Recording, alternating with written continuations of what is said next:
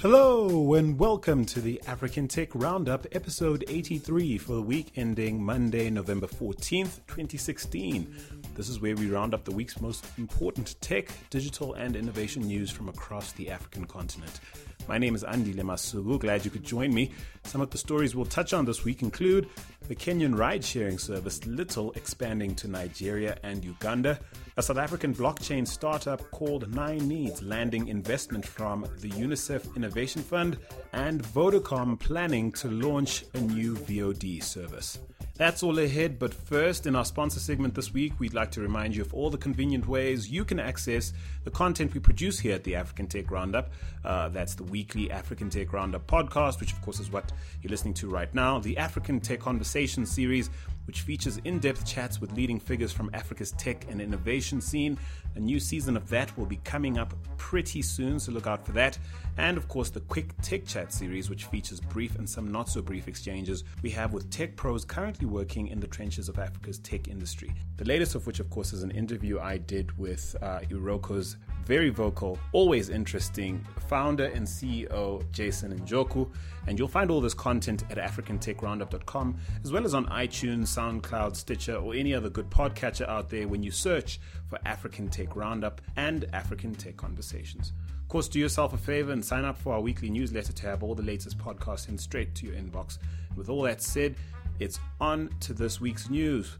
First up, it does seem that the recent IoT related DDoS attack that took down Netflix, Yahoo, and others hasn't done much to dampen corporate enthusiasm around investing in the development of IoT infrastructure, at least as far as South African tech companies is concerned. Now, a privately held South African telecommunications company called Dark Fiber Africa, uh, or DFA, has announced a partnership with the French multinational communication service provider Sigfox to build a national IoT network.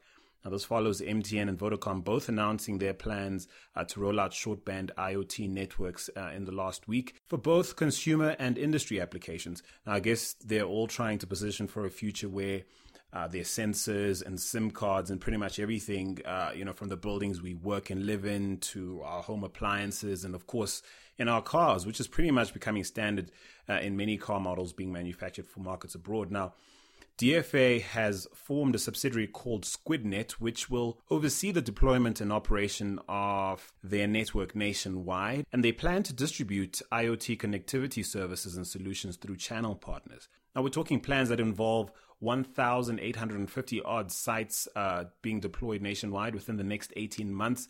They're saying it will, quote, complement the IoT networks that MTN and Vodacom are said to be ready to deploy as early as next year. Now, SquidNet plans to make use of unlicensed radio frequency spectrum and uh, they'll be targeting primarily the asset tracking, predictive maintenance, logistics, and security industries. So heads up Johannesburg, Pretoria, Cape Town, and Durban because SquidNet plans for their network to be ready for use in 2018. And those are the cities they plan to roll out to first. Now, staying with South African news, the country's largest fixed line telco, Telkom, has reported a 20% rise in first half earnings. Now, we often give large tech firms a rough time on the show, uh, trying to keep them accountable and so on. Uh, but it is important to point out when they do get some things right. Now, it seems that under the leadership of CEO Sipho Maseko, Telkom has managed to offset the decline in their fixed line business with growth in their mobile unit. Now, it seems they've also made some excellent capital allocations in the past six months, spending just over $253 million in connecting homes and businesses to fiber networks. Oh, and then, of course, there's a small matter of containing costs by shrinking their workforce uh, from 21,000 three years ago to just over 12,000 today. See what they did there? They kind of just swapped the numbers and we wouldn't notice, you know, the two and the one. Uh, overall, I'd say a uh, job well done. Uh, it's nice to see a parastatal doing well for a change. The South African government uh, does indeed own 39% uh, of Telkom, and they'll no doubt hope Sipho Maseko can keep this performance up. To Nigeria next, where Kenya's Little uh, plans to prove to Nigerians and Ugandans that it is the little cab service that can. now, come the first quarter of 2017, um, they plan to launch it to those countries. Now, little in case you aren't aware, is owned by Craft Silicon uh, as well as Safaricom. And despite having the might of Safaricom to back it up, they're very much the underdog when you consider what they're up against in the form of Uber. Now, side note, Safaricom is doing extremely well at the moment, by the way. Um, just taking a look at some of their results for the half year ending uh, September 2016, they recently reported a 32.4% increase in net income and profit. And of course, it's the first time in their history that their non voice services raked in more than their voice services. That's pretty impressive, too. Anyway, back to Little and their plans for growth. Now, uh, Craft Silicon is committed to growing Little into other markets. Uh, they do, after all, have a presence in something like 45 countries around the world, and they're not content to stay in Kenya just because Safaricom isn't in other regions. And I do think they have the chops to make it work too, because in Kenya, their entry into the ride sharing market has led to Maramoja Transport and Uber both slashing their fares to protect their turf. Uh, Little has also introduced some interesting innovations that we've covered on the show before, uh, like the Ladybug Ride category with female drivers for women who, who prefer to be driven by other women. Uh, they also let users who who have feature phones hail rides using uh, SSD codes, and they even allow riders to make payments using M-Pesa. Well, little, let's see what you've got, buddy. Uh, Uganda and Nigeria lie in wait. Another Kenyan tech firm planning to grow outside of the country's borders is one called Mookh, and that's spelled M O O K H. They're basically Kenya's uh, answer to Shopify a payment gateway and social e-commerce marketplace tool which helps merchants uh, you know basically sell online and on social media. So they have launched in namibia. Um, yeah it is a bit of a random country. I don't know why i'm laughing when i say namibia not because i don't think there's anything happening there. I think you know anything's particularly funny. In fact it's quite a beautiful country. I've been there. Um, but yeah it's it's definitely not a country one thinks of immediately when they think of you know um, expansion, and perhaps that's a good thing. Um, and perhaps Mookh have chosen it for for that very reason. Now, Mookh is reportedly planning to launch in two other countries uh, over the next uh, couple of months, but they haven't said which ones just yet. Um, they also said to be in talks uh, with investors to raise modest amounts to to fund their growth aspirations. So good luck to them, and um, Namibia, tell us what you think. Tell us what you think of the Kenyans doing business in your midst. Give us a shout on Twitter at African Roundup. Now, staying with news out of Kenya, the Communications Authority of Kenya has cut the cost of television signal distribution by 60%. And it said that this decision comes in response to a modeling exercise conducted by a company called MS Analysys Mason on behalf of the CAK, and that work began in 2015. Now, the exercise was uh, aimed at reviewing the existing business signal distribution framework that Kenya was using and uh, it took into account market conditions as well as global best practice. And so, surprise, surprise, their findings, whatever they were, uh, led to this decision to basically slash, you know, what broadcasters pay for distribution to, to broadcast, basically. And so, given improvements in web penetration and, and how the trend towards mobile first and mobile only content consumption is well and truly underway, I guess the Communications Authority of Kenya is trying to give the traditional television industry one less thing to worry about in view of you know the decline they're experiencing in viewership. It's pretty much a situation of either we ease the pricing structure or basically help traditional television broadcasters move even more speedily to the to the cliff edge we all see coming. So the the CAK has um, chosen to do the former, and of course the rates will be effective from the first of December 2016. Now, in South Africa, Vodacom has recently made a couple of interesting announcements. One of the more interesting ones would be the fact that they plan to launch a VOD platform early next year. Now, it's called, wait for it, Vodacom On Demand. yeah, so yeah, they're calling it VOD.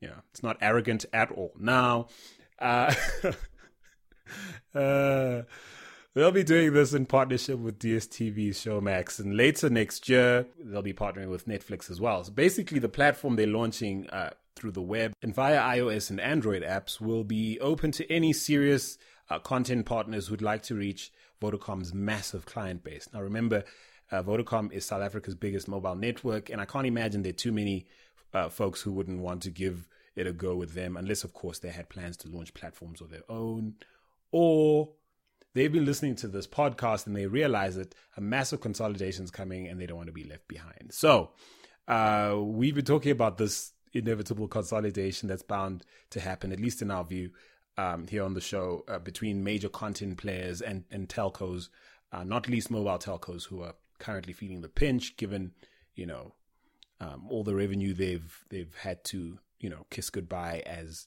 uh, data takes over from voice, and so one wonders if uh, this whole you know partnering thing might result in monster acquisitions like like the deal in the US where AT&T, you know, bought Time Warner, which by the way hasn't gone through. Um, US lawmakers still have to decide whether they're okay with that.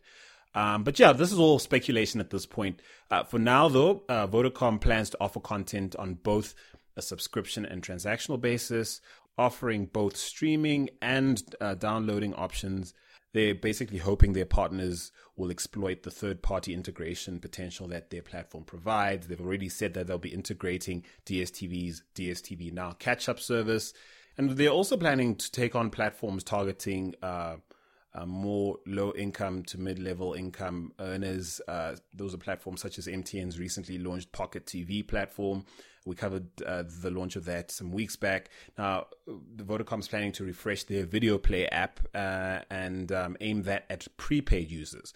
Now, Video Play would, would feature mostly local content with delayed downloads that take advantage of the idle time on the network. Each piece of content is delivered within an hour at a, a low fixed fee. That includes the cost of the data. And I can see how that could be appealing to um, someone hard up on cash.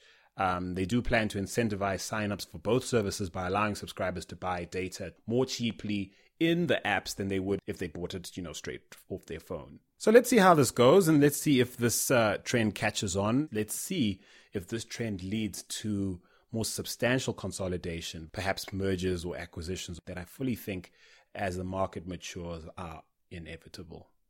Then later this year, the youth focused international media group Trace TV, which, you know, it's crazy to, to think that they didn't exist 10 years ago. It's quite a feat what they've achieved in such a short amount of time. Well, they're looking to consolidate on their status of being the number one urban network outside of the US by launching an SVOD platform called Trace Play. Now, we reported on these plans when Trace bought Buni TV earlier this year, but we didn't quite realize just how ambitious Trace's plans were. Now, according to Trace's co founder and CEO, Olivier Laouchez, uh, who I got to rub shoulders with, by the way, at uh, Discop Joburg, uh, Trace Play will be available in English and French in 100 countries. Now, that's quite a, a rollout. Trace Play will be UK based They'll be regulated by Ofcom, and they plan to include Trace's total offering, encompassing its existing suite of linear channels. They're also aggressively expanding their original content lineup by commissioning new series both uh, on the continent and abroad in the US, Europe, and the Caribbean, which of course is where Laouchez is from. Good going. Um, certainly looking out to see how well this does. This network certainly services one of the most uh, coveted demographics out there, and it'll be quite interesting to see how well they do. But moving on, congratulations to the South African blockchain startup 9Needs for representing the continent by being one of the first five companies from around the world to land funding from the UNICEF Innovation Fund. Now, 9Needs specializes in bringing together blockchain technology as well as identity technology to improve on management systems for the delivery of early childhood development services. Now, back in February, UNICEF launched a $9 million innovation fund for startups in emerging markets who are developing solutions with the potential to improve the lives of the world's most vulnerable children. And the other four startups who drew investment, uh, along with 9Needs, are from Nicaragua, Bangladesh, Cambodia, and Pakistan. So, once again, well done. And so, finally, in international news, I need to address the elephant in the room and uh, his name is Donald Trump. Now, I'll do that by posing a question to all of you, particularly if you listen to the show in the US. So here's the question What or who did more to help Trump become America's first citizen? Facebook, with all that fake news floating about on the platform, uh, allegedly reinforced by algorithms that are set to amplify voices Facebook users want to hear, or Julian Assange and his not so subtle anti Hillary agenda, complemented, of course, by that insane arsenal of damning WikiLeaks.